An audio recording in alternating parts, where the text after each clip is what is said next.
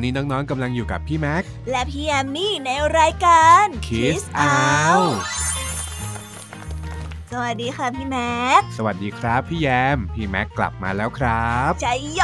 ในที่สุดพี่แม็กก็กลับมาเล่านิทานให้กับพวกเราได้ฟังกันอีกแล้วล่ะค่ะ ต้องขออภัยที่หายไปตั้งหนึ่งตอนนะครับ วันนี้ก็เลยจะมาขอแก้ตัวด้วยนิทานสนุกสนุกๆสามเรื่องนั่นเอง ว้าว สามเรื่องเลยเหรอคะ ต้องไม่ธรรมดาแน่ๆเลย ว่าแต่ในสามเรื่องนี้เนี่ยมีนิทานอะไรบ้างคะพี่แม็กก็ต้องไม่ธรรมดาอยู่แล้ว เพราะว่านิทานเรื่องแรกในวันนี้ เป็นเรื่องราวที่จะมาอธิบายว่าทำไมในปัจจุบัน พวกนกหรือสัตว์ต่างๆ ถึงไม่ยอมคุยกับมนุษย์ ทั้งๆทที่ความเชื่อในจินตนาการของคนสมัยก่อนเนี่ยกลับเล่าไว้อีกแบบนึงแน่ฮะ หมายความว่า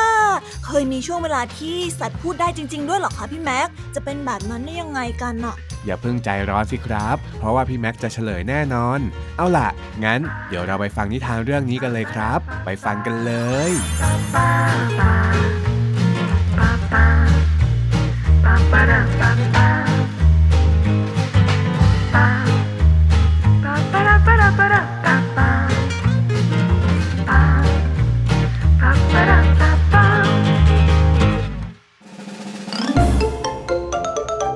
นิทานเรื่องทำไมนกไม่ยอมพูด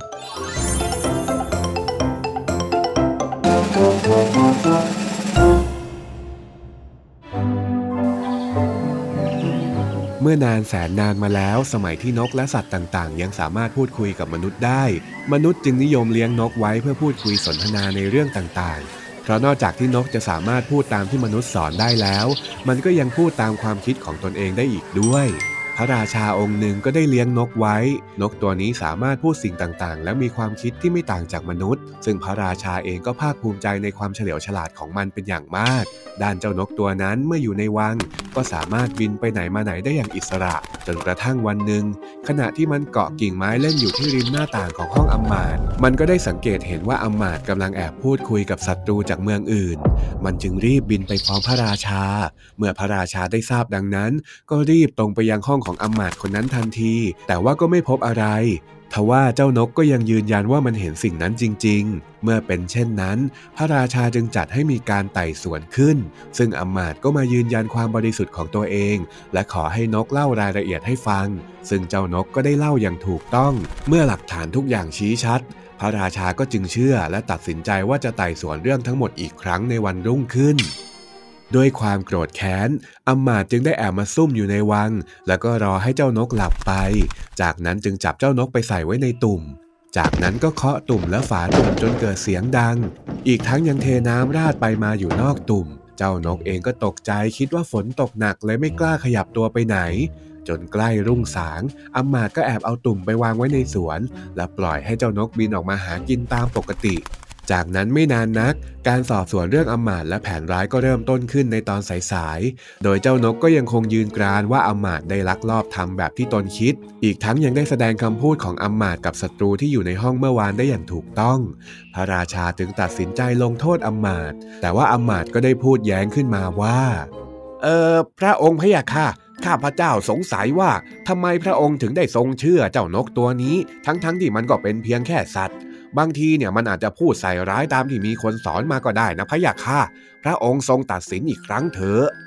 แล้วเจ้ามีข้อพิสูจน์อะไรไหม ที่เจ้าคิดว่าเจ้านกของข้าพูดไม่จริงน่ะ ถ้าอย่างนั้นพระองค์ก็ลองถามเจ้านกดูเถอะว่าเมื่อคืนมีอากาศอย่างไรบ้าง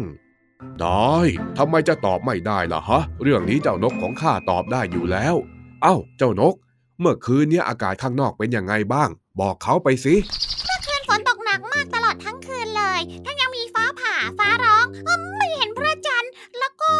คืนเดือนมืดด้วยนะ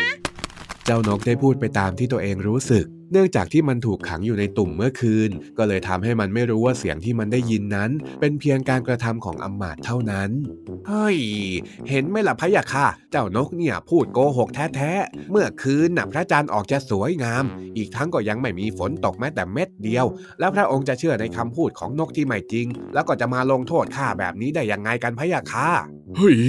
เจ้านกจอมโกหก เจ้าเนี่ยพูดออกมาแบบนี้ได้ยังไง เจ้าทำให้ข้าอับอายยิ่งนัก เฮ้ยทหารเอาเจ้านกตัวนี้ไปลงโทษ พระราชาได้พูดเสียงดังด้วยความรู้สึกละอายเป็นอย่างยิ่ง ที่ได้หลงเชื่อเจ้านกจนทำให้เกิดเรื่องใหญ่โต เจ้านกเมื่อได้ยินดังนั้น ก็รีบบินหนีไปด้วยความตกใจ พร้อมกับร้องตะโกนไปตลอดทางว่ามันโง่เขลา จากนั้นเจ้านกก็ไปพูดเรื่องนี้ให้กับสัตว์ในป่าและนกทุกตัวได้รู้ว่าอย่าคุยกับมนุษย์อีก ถ้าหากว่านกตัวใดอยากจะพูด ก็ให้พูดในสิ่งที่มนุษย์สอนเท่านั้น อย่าพูดไปเกินกว่าสิ่งที่ได้ยินมา เพราะว่าอาจจะได้รับอันตรายเหมือนอย่างที่ตัวมันเคยได้รับมาแล้ว และนับตั้งแต่นั้น นกทุกชนิดก็ไม่ยอมพูดภาษามนุษย์อีกเลย ส่วนนกที่ยังพูดภาษามนุษย์ เช่น นกแก้ว นกขุนทอง ก็จะพูดตามที่มนุษย์สอนเท่านั้น เพื่อความปลอดภัยของตัวมันนั่นเองแหละครับ โ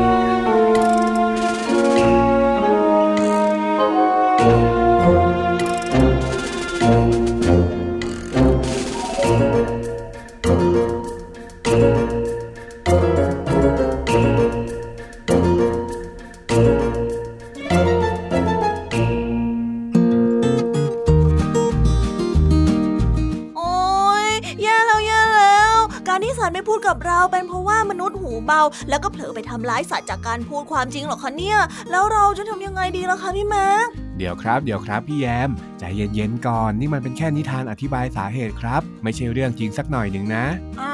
ตกใจหมดเลยค่ะ นึกว่าสัตว์เคยพูดกับมนุษย์ได้ซะอีกค่ะพี่แม็ก ไม่ใช่เลยครับ อันที่จริงแล้วนิทานเรื่องนี้เป็นการสอนไม่ให้เราเป็นคนที่หูเบาต่างหากล่ะครับ เพราะถ้าหากว่าเราสังเกตที่พระราชาแล้วก็จะเห็นได้เลยนะครับ ว่าพระราชาเนี่ยเชื่อคำพูดของคนผิด โดยไม่ถามเจ้านกที่หวังดีสักคำจนทำให้เจ้านกน้อยใจ แล้วกลายเป็นว่าพระราชาก็เสียเพื่อนที่ซื่อสัตย์ไปนั่นเองล่ะครับ ค่ะ ถ้าหากว่าลองฟังแล้วก็ถามถึงสาเหตุว่าทำไมเจ้านกถึงคิดแบบนั้นสักหน่อย ก็คงไม่เกิดเรื่องแบบนี้แล้วแท้ๆเลย นั่นแหละครับ ขนาดนิทานเนี่ยยังทำให้เราเสียดายได้ขนาดนี้เลย ดังนั้นในชีวิตจริงเราก็ต้องฟังคำพูดอย่างมีวิจารณญาณนะครับ อุ้ย แค่เรื่องแรกยังสนุกขนาดนี้ พี่แยมอยากจะฟังนิทานเรื่องที่สองของพี่แม็กซ์แล้วค่ะ ได้เลยครับ ในนิทานเรื่องที่2นี้เป็นเรื่องราวของลูกงู ที่สงสัยว่าทำไมตัวเองกับพ่อต้องคอยรับหน้าที่เฝ้าสมบัติ ทั้งๆทที่ถ้ามอบสมบัติเหล่านั้นให้พวกมนุษย์เนี่ยพวกงูก็จะได้เป็นอิสระ แต่พ่อของงูก็ได้สอนให้ลูกงูเข้าใจถึงเหตุผลของการทำหน้าที่นั้นครับพ่องูเนี่ยบอกให้ลูกออกไปผจญภัยด้วยตัวคนเดียว ออกไปหาเลยว่าคำตอบที่แท้จริงแล้วคืออะไรกันแน่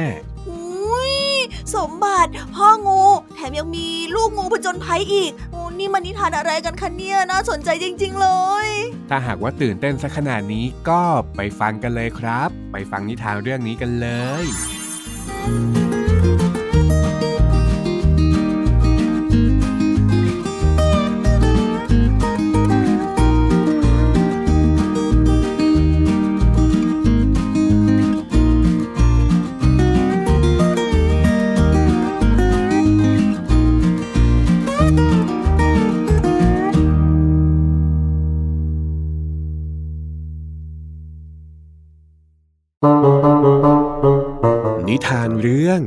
ปริศนางูเฝ้าสมบัติ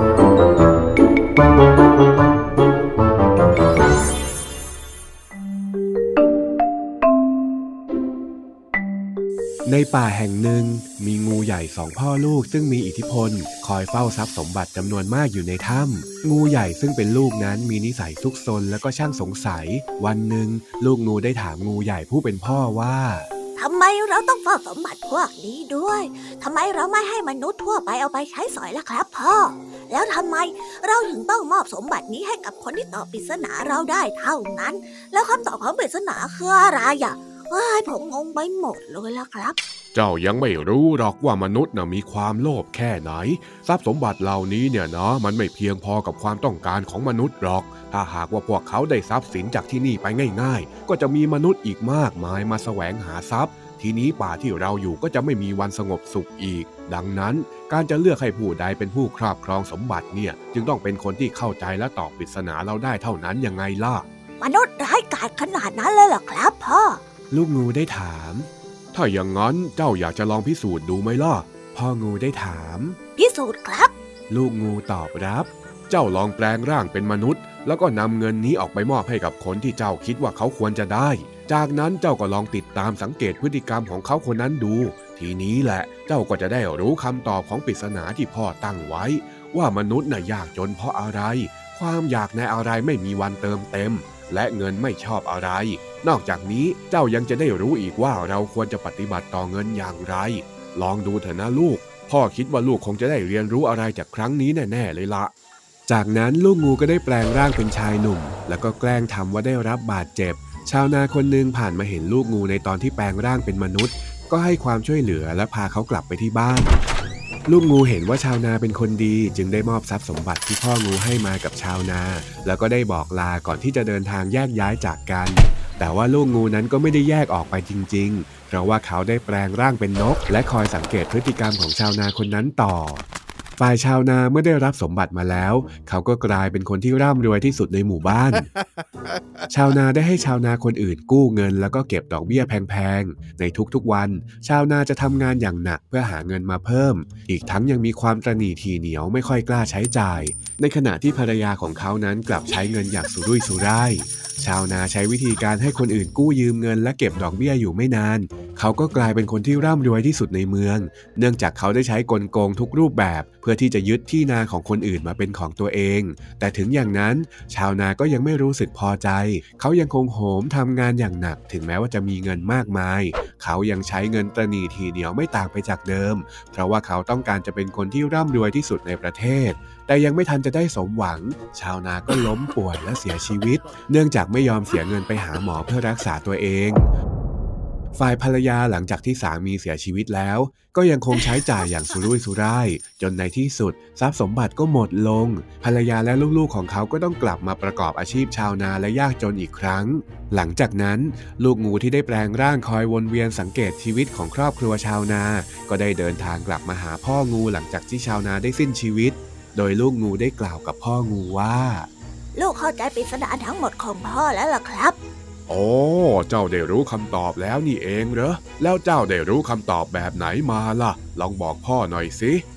ที่มนุษย์ยากจนนั้นไม่ใช่เพราะว่าไม่มี แต่หากว่าเป็นเพราะว่าไม่รู้จักพอกับความอยากที่ไม่มีวันเต็ม คือความอยากในทรัพย์สมบัติ ถึงเขาจะมีทรัพย์สมบัติแล้วก็ยังหวังจะมีเพิ่มอีกเรื่อยๆ หาความเต็มไม่ได้เลย เป็นเหมือนกับชาวนาคนนั้น แล้วสิ่งที่เงินไม่ชอบกับวิธีการปฏิบัติตัวต่อเงินล่ะ เป็นยังไง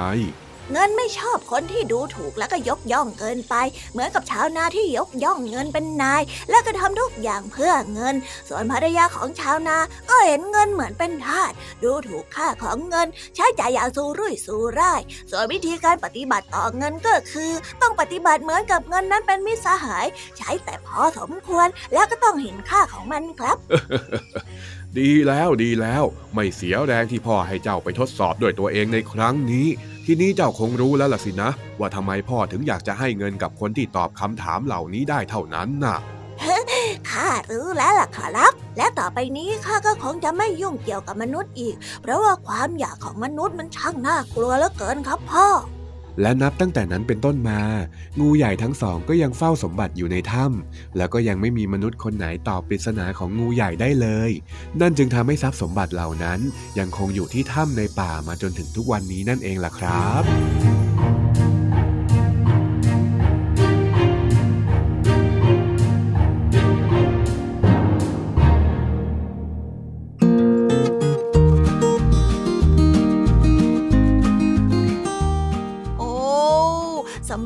สัตว์แล้วมนุษย์อย่างเราเราเนี่ยก็ดูร้ายกาจไม่เบาเลยนะคะพี่แม็กก็ถือว่าเป็นมุมมองของคนที่แต่งนิทานนะครับเขาเนี่ยพยายามจะเล่าเรื่องเพื่อทำให้เราเรียนรู้ความเป็นมนุษย์จากมุมมองอื่นบ้างนั่นเอง จะว่าไปแล้วมนุษย์เนี่ยก็มีข้อเสียเยอะจริง ๆนะคะ ถ้าหากว่าไม่รู้จักเรียนรู้จากความผิดพลาดเอาซะเลย พวกเราก็อาจจะดำรงเผ่าพันธุ์มาไม่ถึงทุกวันนี้ก็ได้ ใช่แล้วครับ มนุษย์คือสิ่งที่ไม่เพอร์เฟกแล้วก็ผิดพลาดได้ แต่ว่าความแตกต่างระหว่างมนุษย์และสัตว์ ก็คือการเรียนรู้ และการไม่ทำผิดพลาดซ้ำซากเหมือนเดิมนั่นเองแหละครับ ว้าวคมอีกแล้วค่ะ สงสัยว่านิทานเรื่องที่สามคงจะสนุกจนพี่แยมมีหัวใจหยุดเต้นแน่ๆเลยแหม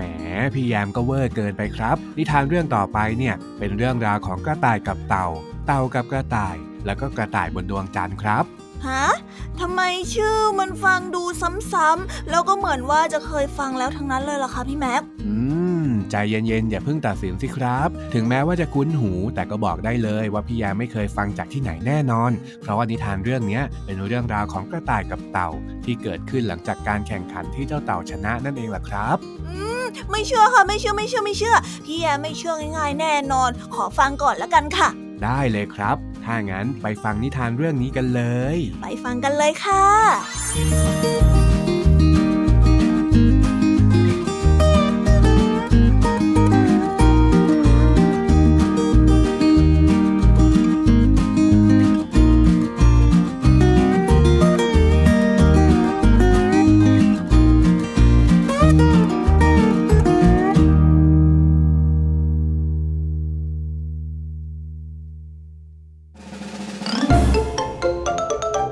นิทานเรื่อง สาเหตุที่กระต่ายวิ่งชนะ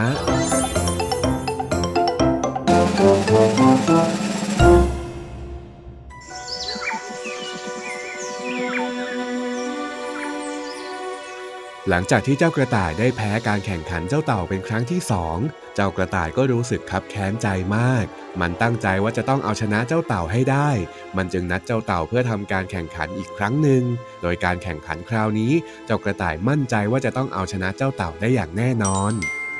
ฝ่ายเจ้าเต่าแม้จะรับปากยอมวิ่งแข่งกับเจ้ากระต่าย แต่ก็ยังหาหนทางที่จะเอาชนะกระต่ายไม่ได้ เพราะว่าเจ้ากระต่ายคงได้เรียนรู้จากความพ่ายแพ้ทั้งสองครั้งแล้ว แต่หลังจากที่คิดกลุ้มใจอยู่หลายวัน ในที่สุด เจ้าเต่าก็คิดแผนการที่จะเอาชนะเจ้ากระต่ายได้สำเร็จ ในวันแข่งขัน เจ้ากระต่ายและเจ้าเต่าได้วิ่งแข่งกันด้วยระยะทางที่ไกลพอสมควร เจ้ากระต่ายได้ออกวิ่งอย่างรวดเร็ว ในขณะที่เจ้าเต่า ก็คลานต้วมเตี้ยมมาอย่างช้าๆ เจ้ากระต่ายเห็นดังนั้นก็รู้สึกกระหยิ่มยิ้มย่อง แล้วก็มั่นใจว่าคราวนี้จะต้องชนะอย่างแน่นอน มันจึงได้วิ่งทิ้งห่างและมองไม่เห็นเจ้าเต่าอีก แต่เมื่อวิ่งมาได้ครึ่งทาง มันก็เห็นเจ้าเต่ากำลังคลานต้วมเตี้ยมอยู่ข้างหน้าของมัน ว่ายังไงเจ้ากระต่ายทำไมถึงได้ช้านักล่ะ นี่ข้าเดินรอเจ้ามาต้องนานแล้วนะ เจ้าเต่าได้พูดเยาะเย้ย ฝ่ายกระต่ายเห็นแบบนั้นก็ฮึดสู้ แล้วก็พยายามวิ่งให้เร็วกว่าเดิม จนวิ่งแซงเจ้าเต่าได้อีกครั้ง ทีนี้แหละ ไม่มีทางวิ่งตามข้าทันแน่ เจ้ากระต่ายได้พูดกับตัวเอง แล้วก็ตั้งหน้าตั้งตาวิ่งเข้าเส้นชัยให้ไวที่สุด แต่ว่าเมื่อเจ้ากระต่ายมาถึง มันกลับพบว่าเจ้าเต่าได้ยืนรอมันอยู่ที่เส้นชัยแล้วครับทำไมเจ้าถึงวิ่งเร็วนักล่ะข้าจำได้ว่าข้าวิ่งห่างจากเจ้าตั้งเยอะโอ้โหข้ามาถึงเส้นชัยและรอเจ้าอยู่ที่นี่ต้องนานแล้วนะทำไมเจ้าถึงได้มาช้านักล่ะเจ้ากระต่าย เจ้าเต่าได้ถามเจ้ากระต่ายซึ่งกำลังยืนหอบด้วยความเหน็ดเหนื่อย จริงๆ แล้วเนี่ยข้าสามารถวิ่งได้เร็วมาก เพียงแต่เจ้าไม่รู้ก็เท่านั้นเอง คราวนี้เนี่ยเจ้าก็เลิกมาท้าข้าวิ่งแข่งได้แล้วนะเพราะไม่ว่าจะแข่งยังไงเจ้าก็ไม่มีวันเอาชนะข้าได้หรอก เอาเป็นว่าเจ้าน่ะควรจะรู้ตัวได้แล้ว ว่าไม่มีทางสู้ข้าได้หรอก ถ้าไม่มีอะไรแล้วข้าขอไปก่อนแล้วนะ เจ้าเต่าบอกกับเจ้ากระต่ายก่อนที่จะเดินจากไป ทิ้งให้เจ้ากระต่ายยืนอยู่ตัวเดียวด้วยความอับอาย แล้วก็เจ็บใจที่พ่ายแพ้ในการวิ่งแข่งกับเจ้าเต่าถึง 3 ครั้ง โดยที่มันไม่รู้เลยสักนิด ว่าเจ้าเต่าได้ใช้กลอุบายในการสับเปลี่ยนตัวระหว่างทาง โดยเจ้าเต่าได้ให้ญาติของมันมารออยู่ตามจุดต่างๆแล้วก็คอยโผล่วิ่งมาเมื่อเห็นเจ้ากระต่าย ส่วนตัวของเจ้าเต่าผู้แข่งขันเองนั้น ก็มายืนรออยู่ที่เส้นชัย เมื่อเห็นว่าถึงเวลาแล้วก็แกล้งวิ่งออกมาเข้าเส้นชัยก่อนเจ้ากระต่ายทำให้เจ้ากระต่ายต้องพ่ายแพ้ในที่สุด หลังจากที่การแข่งขันครั้งที่ 3 ได้จบลง เจ้ากระต่ายก็เอาแต่เก็บเนื้อเก็บตัวด้วยความเสียใจที่ไม่สามารถเอาชนะเจ้าเต่าได้ ความภาคภูมิใจที่คิดว่าตัวเองเคยเป็นสัตว์ที่วิ่งเร็วที่สุดก็หายไป แต่ถึงอย่างไรก็ตาม เจ้ากระต่ายก็ไม่ยอมท้อถอย มันยังคงครุ่นคิดหาวิธีที่จะทำให้มันสามารถวิ่งชนะสัตว์อื่นได้อยู่เสมอ จนในวันหนึ่ง มันก็เดินไปหาแม่มดที่ชายป่าด้านทิศตะวันตก เพื่อขอให้แม่มดช่วยมอบพรให้กับมัน ช่วยเจ้าก็ได้ แต่ต้องรู้เอาไว้นะ ว่าเมื่อเจ้าสมความปรารถนา เจ้าจะไม่สามารถอยู่ในป่าแห่งนี้ได้อีก เพราะว่าเจ้าจะต้องไปอยู่อย่างโดดเดี่ยวเพียงลำพังในอากาศที่เหน็บหนาว ไม่มีเพื่อนไม่มีใครให้เจ้าคุยด้วย และเจ้าก็ไม่สามารถจากสถานที่นั้นมาได้เลย เจ้าจะยอมสูญเสียสิ่งที่เจ้ามีอยู่เหล่านี้ไปหรือไม่ฮะ แม่มดพูดเตือนเจ้ากระต่าย ข้ายอมข้าขอ ข้าขอให้ข้าวิ่งแข่งแล้วไม่แพ้ใครอีกก็พอแล้วฮึฮึเจ้ากระต่ายได้ตอบอย่างหนักแน่น ได้ ข้าจะช่วยให้เจ้าสมความปรารถนา แม่มดยอมรับปาก หลังจากนั้นนางก็ได้ร่ายเวทมนต์จนเกิดสายรุ้งที่ทอดยาวไปจนถึงดวงจันทร์ และเจ้ากระต่ายก็ได้ใช้สายรุ้งเส้นนั้น เดินไปจนถึงดวงจันทร์ทันทีที่มันไปถึง สายรุ้งก็ได้หายวับไป หลังจากนั้นเจ้ากระต่ายก็ได้ใช้ชีวิตอยู่บนดวงจันทร์มาตลอดจนถึงปัจจุบัน โดยความหวังที่จะวิ่งไม่แพ้ใครของเจ้ากระต่ายก็ได้สมปรารถนาอีกครั้ง เพราะไม่ว่าใครบนโลกใบนี้ก็ไม่สามารถที่จะวิ่งแข่งและเอาชนะพระจันทร์ได้เลย และนับตั้งแต่นั้นเป็นต้นมา ในตอนกลางคืนจึงไม่มีสายรุง้ง เนื่องจากแม่มดไม่ต้องการให้เจ้ากระต่ายแอบใช้สายรุ้งวิ่งหนีมาบนโลกนั่นเองล่ะครับ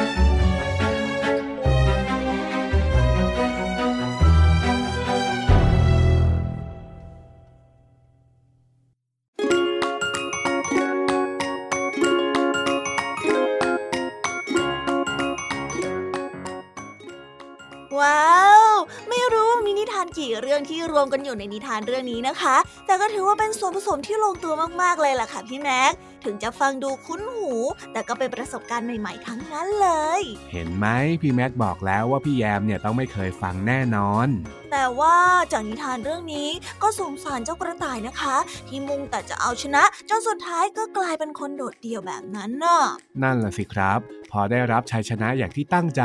ก็กลับค้นพบว่าตัวเองไม่เหลือใครเลย น่าสงสารจริง ๆ ด้วย พี่ยามีคิดว่าเราควรที่จะผูกมิตรกับผู้คนเอาไว้บ้าง ไม่ใช่จะจ้องแต่เอาชนะคนอื่น เพราะชัยชนะที่โดดเดี่ยวไม่ใช่สิ่งที่ดีเอาซะเลยค่ะ สุดยอดไปเลยครับ เป็นการสรุปจบที่คมกริบ แต่ว่าตอนเนี้ยเราก็เดินทางมาถึงช่วงสุดท้ายซะแล้วล่ะสิอืมไม่เป็นไรค่ะ โอกาสหน้ายังมีเร็วๆนี้เนี่ยเราได้เจอกันอีกแน่นอน โอเคครับพี่แยมแต่สำหรับน้องๆ ที่ฟังไม่ทันหรือว่าอยากจะฟังซ้ำอีกรอบเนี่ยก็สามารถฟังย้อนหลังได้ที่ไทย PBS Podcast นะครับ ส่วนวันนี้พี่ยามีและพี่แม็กคงต้องขอกล่าวคำว่า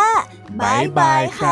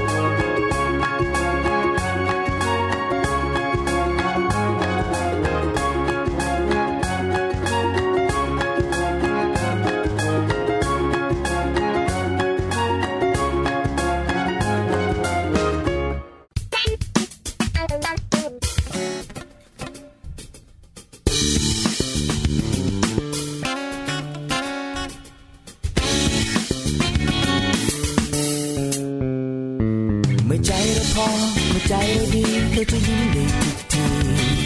เมื่อใจรวมกันทำฝันดีๆก็จะยิ้มได้ทั้งปีเมื่อใจเราดีเราจะยิ้มให้กันและจะส่งไปทุกที่ทำให้โลกใบนี้ มีความสุขอยู่รอบๆตัวไม่ว่าจะอยู่ที่ไหน Happy happy happy happy happy อยู่ใกล้กับเธอใช่ไหม Happy happy happy happy สุขซ่อนในหัวใจ Happy happy happy happy happy มันมีอยู่ที่ไหน Happy happy happy happy อยู่ทุกทุกที่ที่เราไปเป็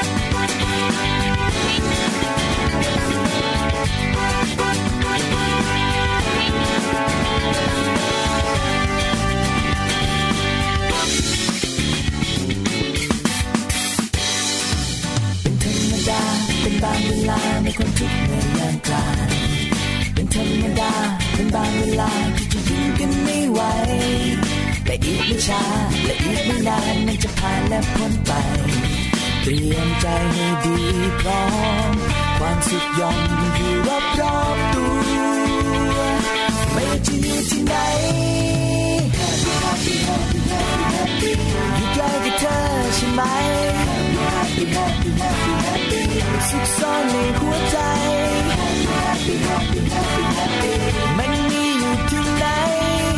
Happy happy happy happy อยู่ทุกทุกๆที่ที่เรา